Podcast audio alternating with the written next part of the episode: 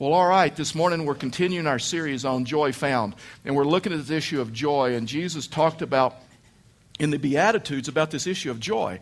And that it is possible, regardless of the circumstance, regardless of the situation in life, that it is possible for you and I to have joy.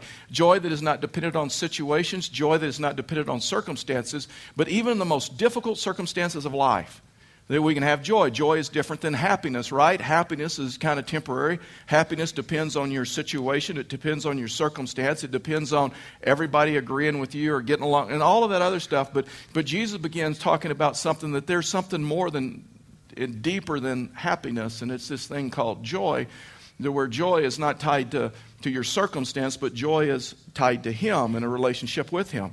And so we started this journey out together and we began looking at the, at the Beatitudes. And so if you've been with us, you, you know that, that the first week, the, the first Beatitude that we look at was, was this, is blessed are, are the poor in spirit.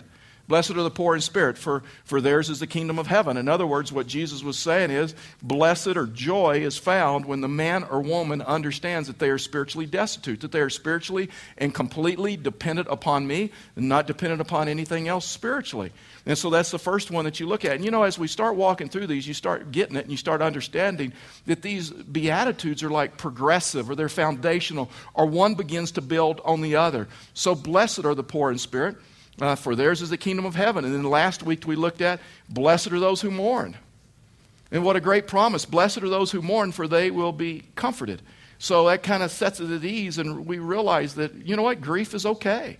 And mourning is okay. It is okay to grieve the, and mourn the death of a loved one, uh, the loss of a loved one, the loss of a friend, the loss of a relationship, uh, to mourn the, the grief of our sin, to mourn the sin or choice of, a, of another. And then he makes this promise. He says, And you have joy. Why? Because in the midst of your mourning, in the midst of your pain and your hurt, that you will be comforted. Well, who comforts you? Scripture says he does. In fact is, the scripture says that he is close to the, the brokenhearted. He is close to those. And when you understand that you are spiritually dependent on him and spiritually destitute, and then when you go through mourning, you realize that he is the one that comforts you. And then this week we're going to look at another one, which is this: is blessed are the of the meek. Blessed are the meek, for they will inherit the earth. And and that one's kind of confusing to us because we it's hard for us to believe that the meek person would inherit anything, right? I mean, we have this poor view of what a meek person looks like. And, and fact is, I don't know anybody in our society that says, you know what, I just want to be a, a meek person. Because kind of what we look at when we talk about the issue of meek or uh, a person that is meek, we kind of look at a person that's kind of spineless, a person that is like a doormat and just, just everybody runs over. And so it reminds me of a joke. And so you guys know that a joke has no theological meaning, right? I mean, it's just a joke. You just, it's just something you laugh at, right? And so, but there's this joke about in heaven, and, and St. Peter one day comes out in heaven and says, Okay, men, I want you to form two lines. I want line over here, and this line is for all the men that like dominated their wives. Uh, they dominated their wives, told their wives how it was going to be, and that's just how it was. So you guys line up here. I need another line over here. This is a line for all the men that were dominated by their wives. That their wives told them how it was going to be, and that's just how it was, and they had like no say in the relationship. And so there's a lot of talking, and people begin, you guys don't already start elbowing each other. that's hilarious. Anyway, so so it's just a joke. So so Simon Peter, you know, I mean St. Peter starts watching and there's all this conversation, there's talk and everything and people are moving and he he looks over at the line to where this line to where their wives dominated them and told them exactly how it was going to be. He could not even see like the end of the line. I mean, it was just forever. And so he looked over here. There's like one guy over here and he's kind of he's kind of frail, he's kind of spineless, and he's kind of, you know, just milk toast, I guess. And so St. Peter walked over a little bit shocked and says, Hey, buddy, uh, what are you doing in this line? He goes, You know, honestly, I don't know what line I'm in. My wife just came up to me and told me if I knew what was good for me, I better get in this line.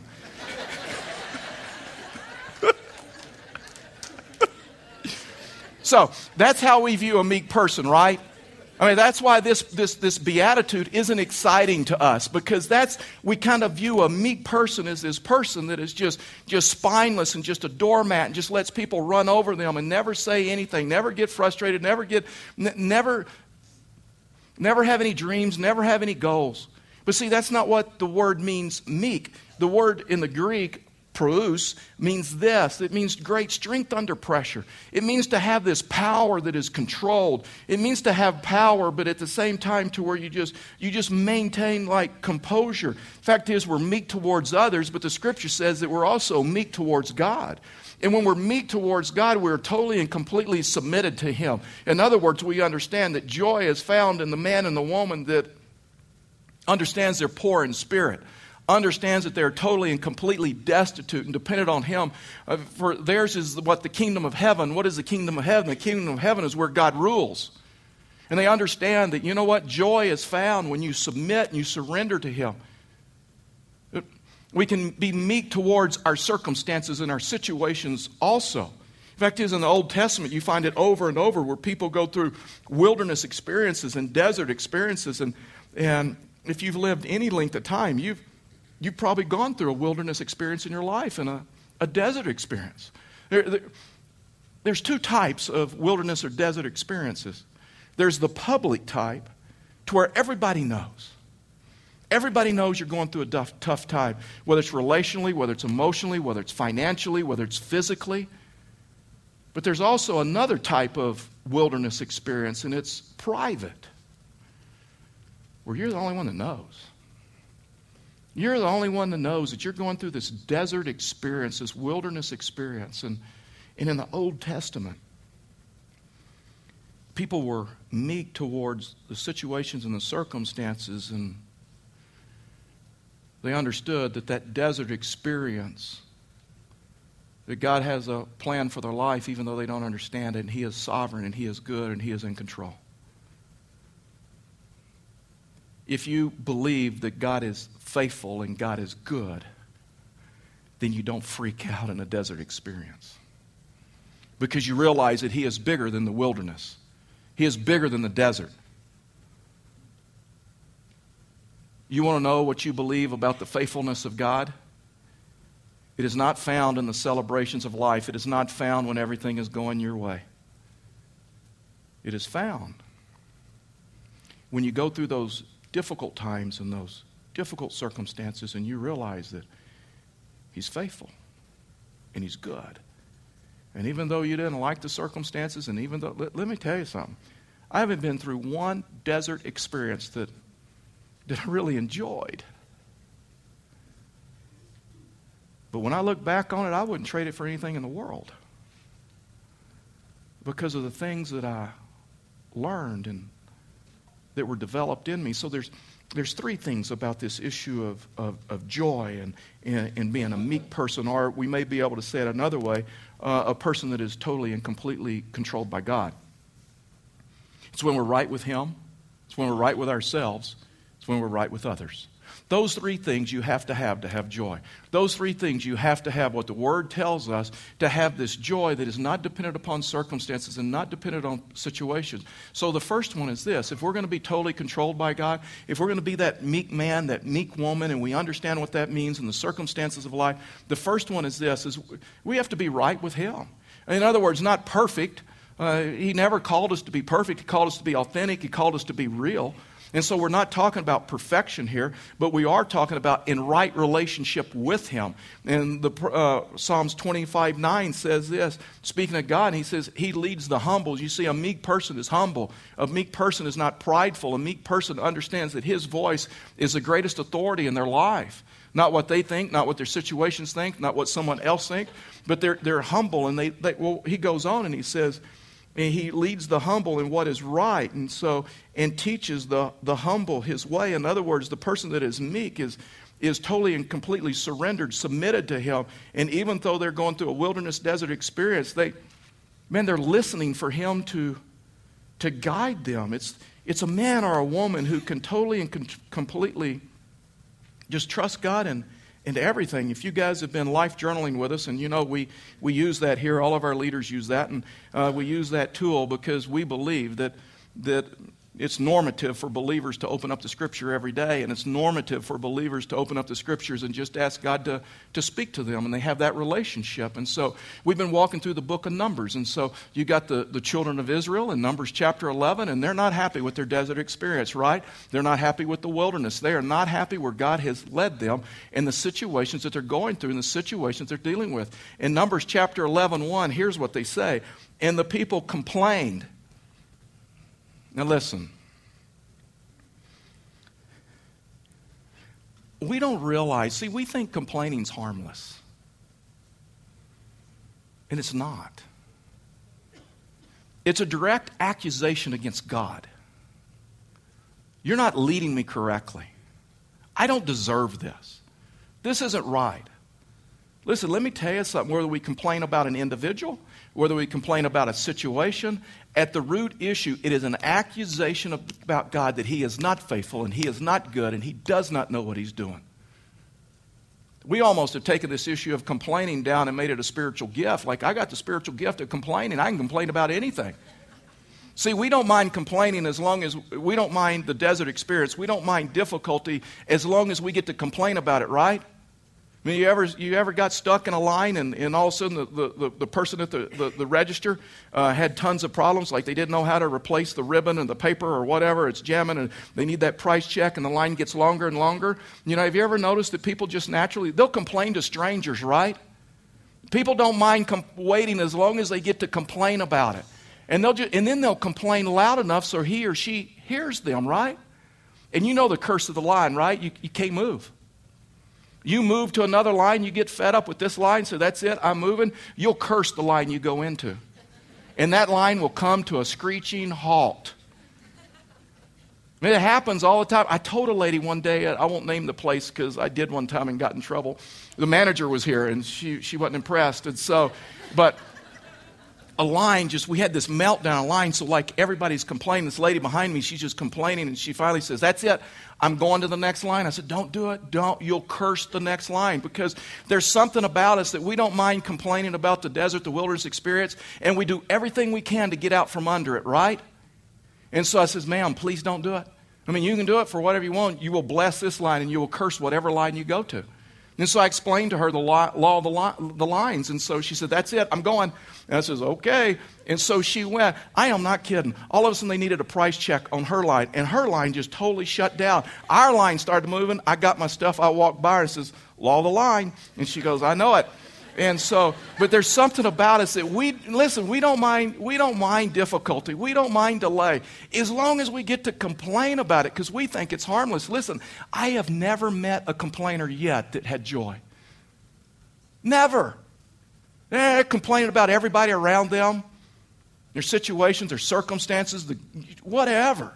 I have never met anyone yet that had joy that was just had this spirit of just complaint. So watch this. And the people complained in the hearing of the Lord, in the hearing of the Lord. So he hears them about their situ- misfortunes. And when the Lord heard it, he was very, very happy with their complaining. No, watch this. His anger was kindled, and the fire of the Lord burned among them. In other words, it cost them something and consumed some outlying parts of the camp. Listen, let me tell you something about desert experiences and, and uh, Man, if you're in the middle of a wilderness and a desert experience right now, here's the thing about a wilderness experience and that God intends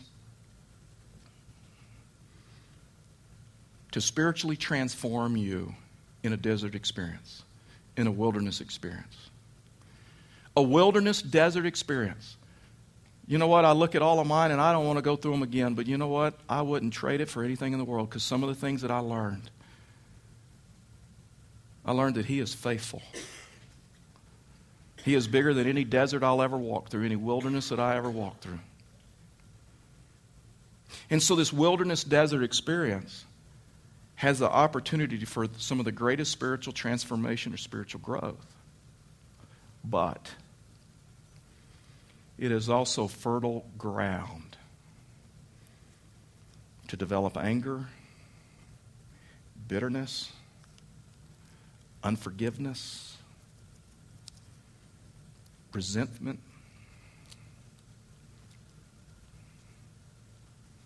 And you don't walk out of it better you walk out of it bitter and angry about everybody around you.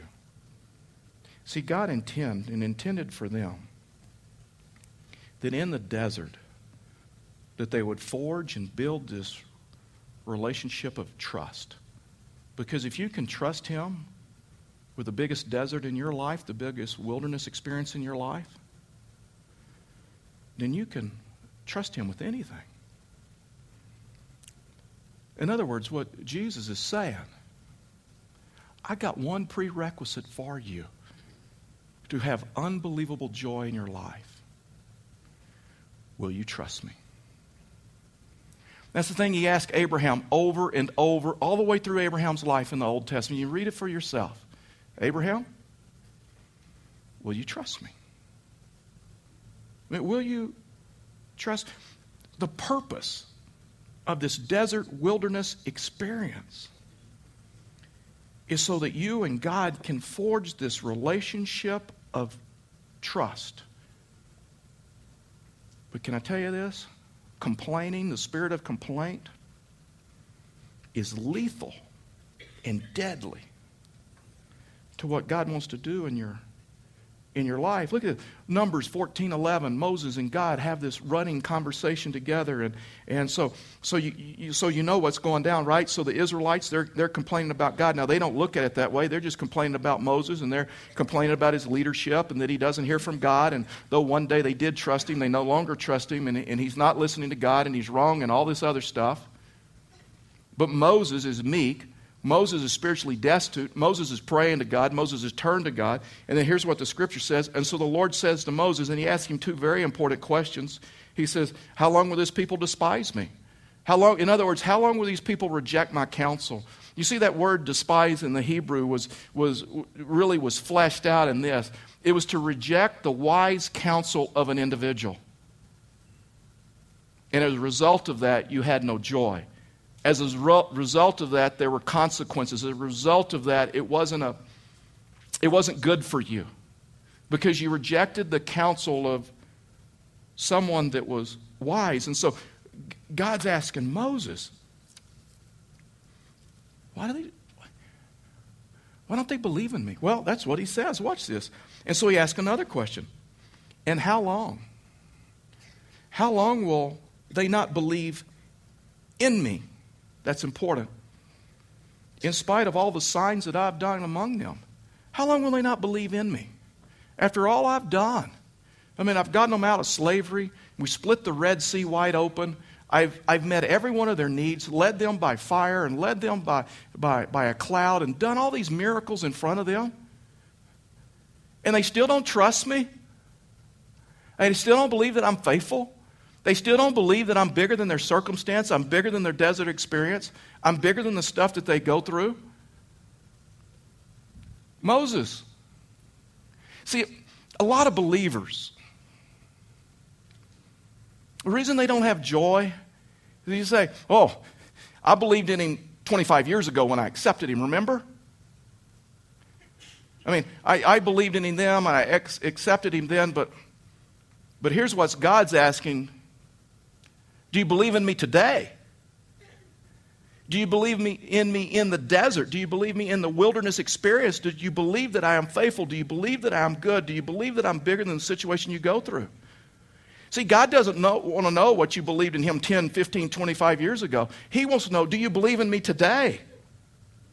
In the midst, listen, maybe it's this way. Who is the loudest voice in your life? Who is the loudest voice of authority in your life? Is it you?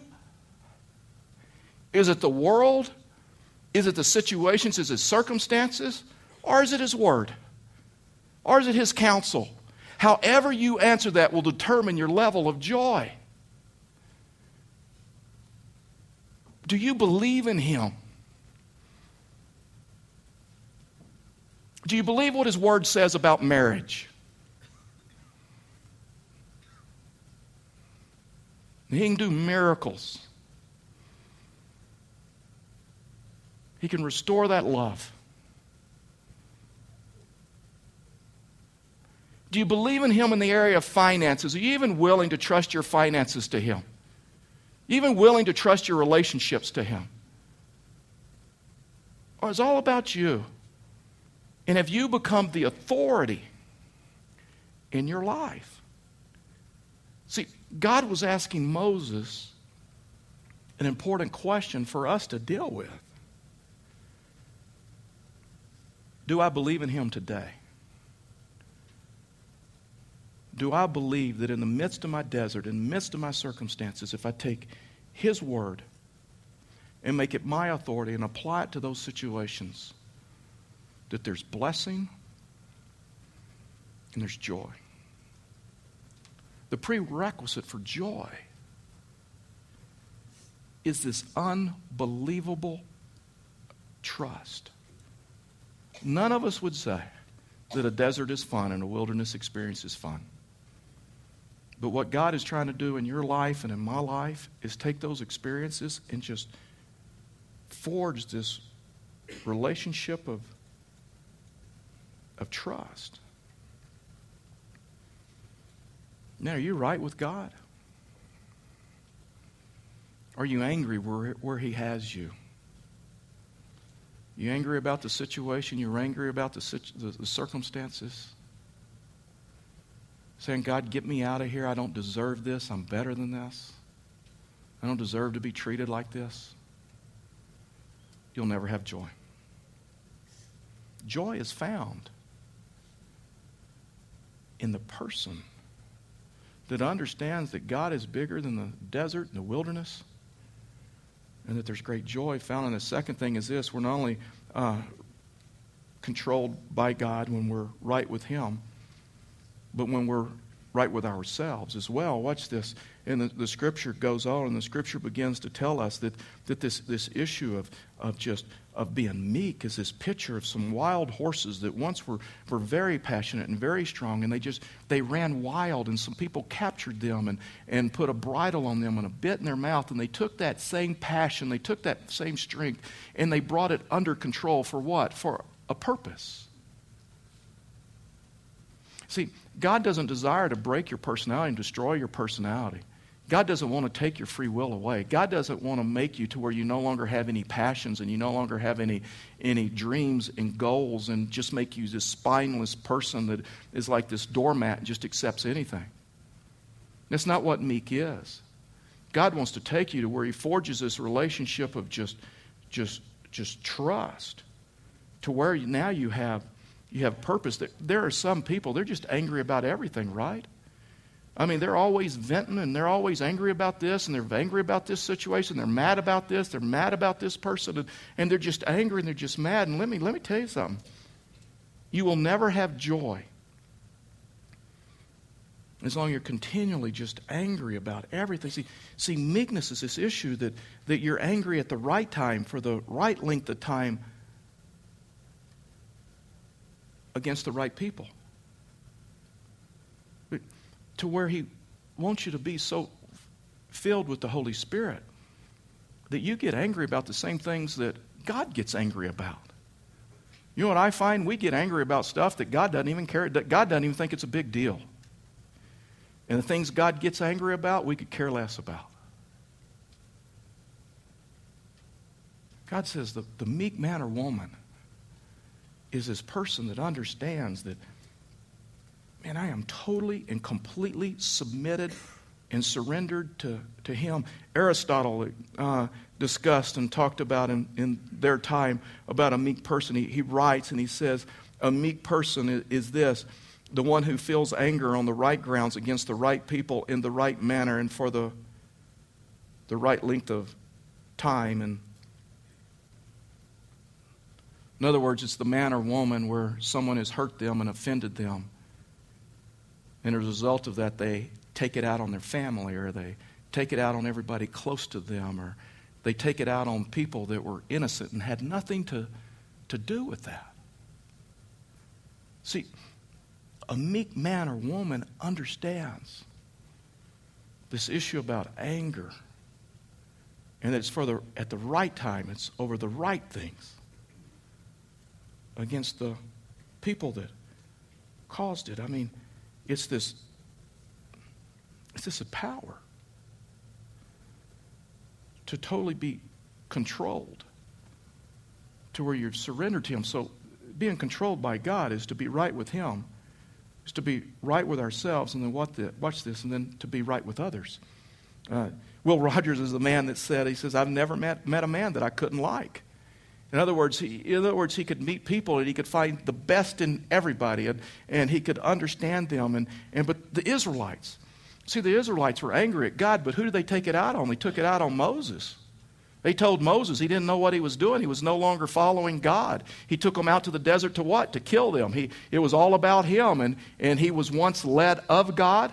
Isn't it funny how we do that? Isn't it funny that as long as we agree with someone, we think God's leading them?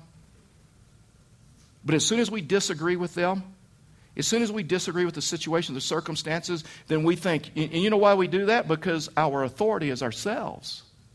We're the authority. We're the ones that determine whether God's in this or not. And see, the danger is, is they were complaining about Moses, but Moses was being led of God. And there's a direct accusation. See, when you're, when you're meek, you don't have to be an authority on everything. When you're meek, you don't have to be the expert on everything. When you're, when you're meek, it is truth and, and love. I mean, it was, it was said of Adolf Hitler when he, when, he, when he conquered Paris. He says, I will first win them with power, and then I will win them with love. He never won them by love because he was not a meek man. He didn't know what love was. And there are a lot of people that say, I will conquer my family. I will conquer, conquer the relationships around me. I will win them by force, by beating them down, by being angry, by threats, by complaining, never measuring up.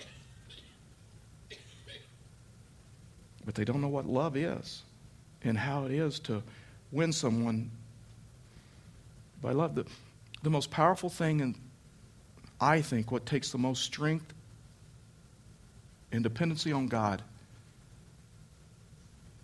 is to bow down and surrender when you want to tell someone off. And you just want to crush them with your words. So, the, the real question this morning how do you become meek? Psalms 37 actually talks about this. It's been a, a, verse in a group of scriptures that I've lived by. Let's just walk through them in, in closing. Uh, verse 1, I'm just going to read through this and make some comments. Fret not, fret not yourself because of evildoers. So, fret means to have intense anger, to be incensed, uh, to have unrighteous anger. Fret not yourselves because of evildoers. Evildoers means men and women of, uh, that wish evil intent. They want to hurt you, they want to slander you, they want to destroy you, they want it to come at a cost to you. And so he says, Don't worry when evildoers, because of evildoers, and do not be envious of wrongdoers. In other words, don't be wrong, don't be envious of the wrongdoers and the evil people that even though they're destroying people, it seems to be like things are going their way and it seems to be working out for them. A meek person is this, this person that understands that, man, I'm totally surrendered. Listen, the treatment by anybody else in your life towards you does not make you less in Christ. Their opinion of you may not even be who you are. It's not dependent upon that. And when I'm criticized and when I'm slandered, you know what I think? First thing that goes through my mind obviously, they do not know whose I am. I am bought by the blood, I am a child of the King. I am totally and completely perfect in Him. I am totally and completely forgiven. To where we understand that we're totally surrendered and totally submitted to Him. And we get that. This issue of meekness this is this, picture of just great power, but it's great power harnessed. It's great power with, with, with, with purpose and with meaning and life. And so the first thing when we, we look at this is, is Psalms 37 3. Watch this. Fret not yourself because of evildoers, but envious of wrongdoers. In other words, that, that I'm able to forgive. I'm able to forgive whether someone asks for it or not Listen, let me tell you something. Unforgiveness will rob you of joy, will rob you of ministry, it will rob you of good relationships now. See, this issue of just of anger, this issue of just of just understanding, being anger, angry at the right people over the right stuff, but also this power to forgive. I've watched people that have carried unforgiveness for years, and it's destroyed their present day relationships. And forgiveness to where you have the power to forgive. He says, For they, watch this, for they will soon fade away, fade like the grass and wither like the, the green herb. Isaiah 48 says this The grass withers and the flower fades, but listen, the word of, of the Lord stands forever. Listen, critics keep dying, God's word keeps living. You will always have critics around you. You will always have people that complain about you. And you have got to know the meek man and the meek woman understand that I'm totally submitted and I'm surrendered to Him. Trust in the Lord. Here's the first one. If you want to learn how to be meek, the first thing is do. You have to trust in the Lord. Verse 3 Trust in the Lord and do good. Dwell in the land. And watch this befriend, befriend faithfulness. Listen, in the desert and in the wilderness, you've got to befriend faithfulness. It's in the wilderness and the desert that a lot of people spiritually check out. Even in the midst of your desert experience, even in the midst of your wilderness, you still got to know that He is faithful and He is good. And He is bigger than your situation, He is bigger than your circumstances. The first thing to know is to, to trust Him and to know that He is good. James Simpson in, in uh, 1847 is the man that invented chloroform. And uh, he made that medical discovery, and so uh, surgery is still painful, but it's a lot less painful now because of chloroform. And so he is credited with that medical discovery. And so late in his life, he was, he was lecturing at the University of Edinburgh. And so at the question and answer period, someone asked him, one of the students says, Dr. Simpson, what is the most valuable discovery that you've ever made in your life or ever heard of? Expecting him to discuss, discuss the, the discovery of chloroform and how he tested it and that whole deal. And he thought for a moment, and he says, You know what? The most valuable, the greatest discovery I've made is when I learned that I am a sinner. And Jesus Christ is my Lord and my Savior. He has forgiven me of my sins. And because of that, I have eternal life. Greatest discovery that I've ever made in my life. To where I don't have to carry all that guilt, and I don't have to carry all that stuff, and I don't have to carry all that resentment that I can just trust Him with my life. The next thing you trust in Him, you got to learn to delight in Him. Verse 4 Delight yourselves in the Lord, and what? Here's a promise. You delight in Him, He'll give you the desires of your heart. You learn to delight in Him, you learn to enjoy Him, you learn to spend time in His Word and let it speak into your life. The next one is you commit your way to Him, verse 5 you commit your way to the Lord and you trust in Him, and then here's a promise, and, and He'll act. You will never, I'm just telling you, you will never commit your life to Him. You will never commit your way to Him until you learn to trust Him, until you learn to delight in Him.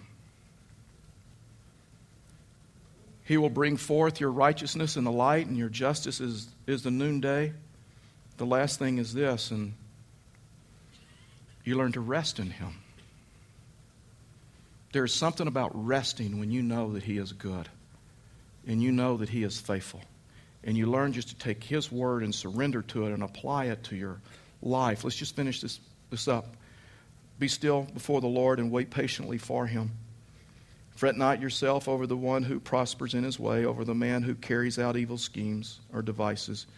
Refrain from anger and forsake wrath. Fret not yourself, it tends to only lead to evil. For the evildoers shall be cut off, but those who wait for the Lord shall, here we go, shall inherit the land. In just a little while, the wicked will be no more. Though you look carefully at his place, he will not be there. Verse 11, watch this. But the meek, the one that surrendered to him, the one that understands that he is faithful and he is good, the one that takes his word and applies it, whether it's to their finances, to their marriage, to their relationships, to where his voice is the strongest voice in their life. But the meek shall inherit the land and delight themselves in unbelievable joy that is not tied to circumstances, that is not tied to situations. Regardless of what you walk through, regardless of what that desert looks like for you, if you will learn to trust Him, if you'll learn to delight in Him, if you'll learn to commit to Him, and you learn to rest in Him, then you know when the time is right, He'll take me out of this desert experience and He'll bless me in ways that I cannot imagine. Would you bow your heads with me and close your eyes? And let me ask you, what is, what is God saying to you to as a result of this message? I mean, some of you, maybe for the very first time, you just need to accept Him and ask Him to come into your life. Boy, this is your day. If you've never met Him and ask Him to come in your life, that you just pray and ask Him to come into your life and to forgive your sins and give the gift, you the gift of eternal life. And if that's you this morning, we just want to know about that. And in the bulletin, there's a connect card. You can check that and place it in one of the box, boxes at the close of the service. But for those of you that know Him, there's a next step for every one of us. Let me ask you do you know joy? Are you right with God? Do you know this unbelievable joy, regardless of the desert, regardless of the situation? Are you aware that He is forging a relationship with you of trust, of just greater dependency on you? Because there's something about a desert that He gets our undivided, unbelievable attention. Do you aware that He he wants you to know that He is faithful and that He is good. And He is bigger than any desert, any storm that you and I will ever go through. Are you right with yourselves? Are you just carrying a bunch of guilt that God has already forgiven you of? That you are totally and completely forgiven in Him. You don't have to live under the condemnation of the guilt of the past, decisions of the past, that you have been set free in Christ. Now, you're right with others? You're right with those relationships around you. That you're just not going through the motions and it just doesn't look business is but there's deep relationships